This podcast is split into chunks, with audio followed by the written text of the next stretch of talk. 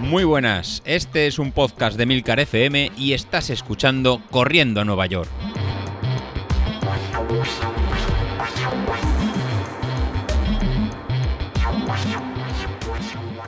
Hola a todos y bienvenidos al programa Pirata de la Semana, el programa de los miércoles que se graba los martes, no como algunos de mis compañeros que graban el mismo día o graban de repente mm, tres días antes desde la cama. Pues no, eh, yo estoy aquí sentada en el escritorio con mi nuevo filtro antipop. No sé si esto se notará algo, pero bueno, yo me he gastado los cuartos. Bueno, tampoco mucho, la verdad, que he comprado algo así como baratillo. Y ahora que me he modernizado, resulta que vengo a daros una noticia, no sé si buena o mala para vuestros oídos, y es que os voy a dejar sin mi dulce y aterciopelada voz porque mm, dejo el podcast, dejo el podcast dos semanas, básicamente. Os vais a librar de mí dos semanas porque hoy ha salido ya publicado en el BOE la fecha del examen de la posición que estaba estudiando y es el día 16 de octubre, sí, es súper pronto, lo sé, y eso hace que es que no dé a todo, o sea, no sé cómo es eso, he dicho que dice que no se puede estar a no sé qué a las tajas, bueno, pues eso, que no puedo estar trabajando, sacándome una posición e intentando entrenar para una maratón y además grabando un podcast, así que he decidido que esto es prescindible, sí sé que no es mucho tiempo lo que quita, pero al final no dejan de ser pues sus 20 minutillos, media hora, al final tengo que encender el ordenador porque no lo tengo encendido, ahora mismo simplemente estaba con los apuntes, he tenido que encender el ordenador a propósito para, para ello y al final pues es algo que me tiene ahí el run run, el run run todo el día de tengo que grabar el podcast, a ver qué cuento, que no sé qué, que no sé cuánto y bueno pues estas dos semanas eh, voy a intentar que ese espacio que estaba dedicando al podcast pues si no lo esté repasando, esté estudiando pues por lo menos lo esté descansando que voy a necesitarlo porque voy a ponerme a topísimo.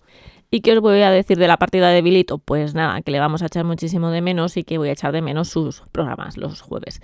Porque la verdad que me gustaba mucho, porque aunque dijese que no estaba motivado, el tío no está motivado, pero sale a correr y hace unas marcas que, claro, que para mí son estratosféricas. Eso no lo hago yo ni a tope de motivación, vamos, ni a tope de motivación con una horda de zombies detrás. Y la verdad que se va a echar de menos ese punto de vista del que está lesionado, del que no puede correr, del que a lo mejor tampoco le apetece correr y ha tenido sus momentos de bajón, porque al final esos momentos de bajón, cuando los vemos en otra persona, nos damos cuenta de muchas cosas que vivimos nosotros mismos. Pues nada, eso, que le vamos a echar mucho de menos, Bilito, te vamos a echar de menos. Y estamos deseando ya que vuelvas. Y con esta baja, pues paso a ser otra vez la desmotivada del podcast, porque yo estoy preparando un maratón, pero un maratón totalmente desmotivado. O sea, ¿se puede preparar un maratón desmotivado? Sí, se puede. Así os lo digo. Con cabezonería, con constancia, con disciplina, como lo queráis llamar, pero se puede. Y es lo que estoy haciendo. Así que, bueno, en la semana pasada ya os comenté que no quería pasar de dos horas, dos horas y media en la tirada larga, porque a mis ritmos, que son ritmos tortuga total, hacer 25 kilómetros me suponía más de tres horas y entonces, pues mi cuerpo tiene un tope. Tiene un tope mi cuerpo y tiene un tope pues la conciliación familiar y al final, como os he dicho, es que no tengo tiempo para nada. Estoy todo el día ocupada haciendo cosas. Y menos mal que no tengo niños. No sé la gente con niños cómo lo hace. Pues bien, la semana pasada hice la tirada larga el domingo y fueron al final dos horas. Lo paré en dos horas, lo hice a ritmo, en vez de hacer subidas y bajadas de ritmo, estuve todo el rato en un Z2 eh, bastante alto y bueno, pues la verdad que unas sensaciones geniales. Tan geniales que cuando sabía que me iba a quedar tiempo más o menos para hacer un kilómetro, kilómetro y pico, eh, apreté y me puse a 6.30 y algo. O sea, muy, muy, muy guay. La verdad, hacía muchísimo tiempo que no corría tanto y que no me sentía tan bien. Así que bueno, sigo desmotivada, pero por lo menos sufriendo menos. De todas formas, tengo la sensación de que cuando pase el examen de la posición el día 16, me voy a venir arriba y me voy a poner a topísimo con todo el ejercicio, con el fortalecimiento y voy a llegar a, Valencia, que vamos, no me vais a reconocer todo bueno, O sea, la camiseta que me la ha pillado en talla XL me va a servir de vestido. Pero bueno, que lo mismo eso o lo mismo me da tremendo perezote. Y hablando de camiseta, qué disgusto me he llevado esta semana. Resulta que me peso, peso 500 gramos menos, estoy en plan, soy el rey del mundo, porque mm, todo el día sentada aquí estudiando y con lo poco que estoy corriendo, porque estoy corriendo menos de lo que debería, estoy zapando más de lo que debería también, y aún así perder medio kilo pues está muy, muy, muy bien. Así que nada, llego todo contenta aquí con todo el hype y resulta que me meto en la página web, están ya las tallas, que antes estaban mal, están ya las tallas de las camisetas, me pongo a mirar y digo, mmm, qué gracia, eh, tengo que cogerme la XL. Y entonces me acordé de todos los familiares de todos los fabricantes de ropa. ¿Y vosotros os pensáis que es normal que una chica que pueda tener una 90 de pecho tenga que cogerse una XL? Por Dios, que la camiseta de tirantes de chica de pecho, lo que es de lado a lado de la camiseta, mide 46 en talla XL, 46. Si pensáis en lo que es el contorno del pecho, eso da para una 92 de pecho. O sea, de verdad, una 92 de pecho es una talla XL.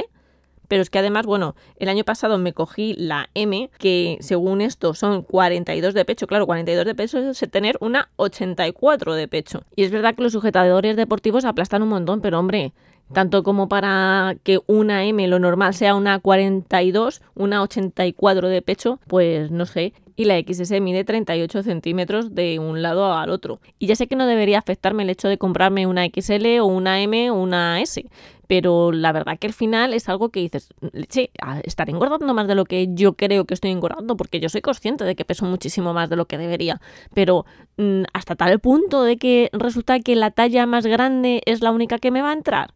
Y es que esto no es un problema de estas camisetas puntualmente, es que al final esto luego nos echamos las manos en la cabeza porque vienen las niñas y los niños con trastornos alimenticios o con dismorfias corporales.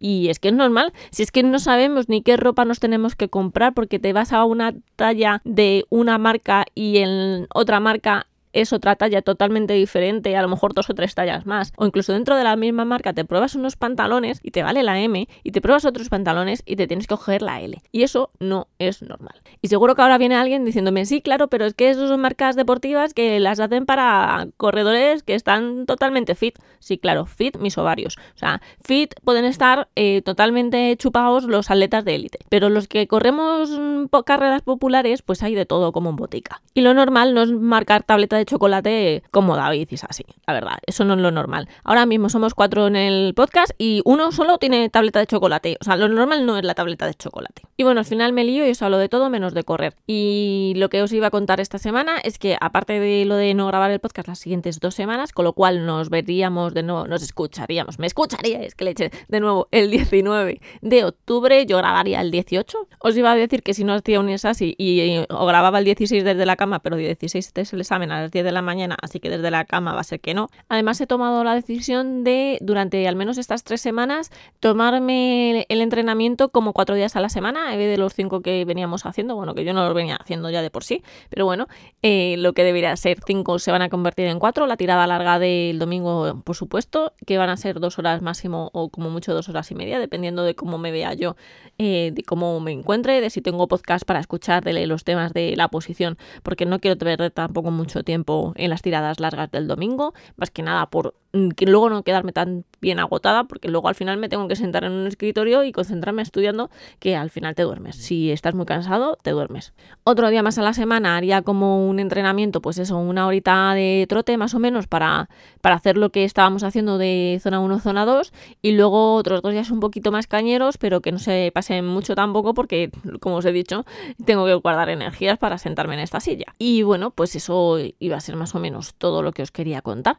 Así se me os iba a contar que estoy compaginando los geles de Marten con los de Victory Endurance. ¿Por qué? Porque tengo el estómago últimamente hecho una mierda. Eh, ya sabéis, lo de mi intestino irritable. Eh, llevo una temporada un poco mala otra vez. Y lo que estoy haciendo es mezclar eh, uno de Marten con cafeína y uno de Victory Endurance. Y más que nada, estoy tomando dos en las tiradas largas, que podría tomar perfectamente uno, pero estoy tomando dos porque al final tengo que habituar también a, a la tripa, a lo que a lo que le va a venir el día 4 de diciembre. Y así de esta forma, pues que se vaya acostumbrando un poco a que le dé un poquito de caña. Tengo de nuevo prueba el día 4 por el tema de la inflamación intestinal y bueno, pues ya os contaré qué me dice el gastro, pero que no lo veo hasta el día 24.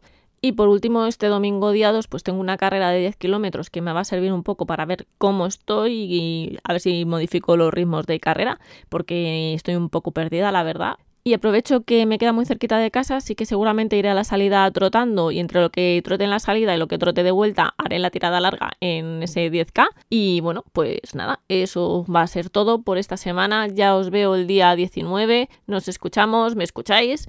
Un besote, estamos en el grupo de Telegram, así que para los que no estáis, nos buscáis en Corriendo a Nueva York en Telegram. Por allí me seguiré pasando de vez en cuando, así que nada, muchas gracias a todos por escucharme, un beso a todos y abrazo de meta.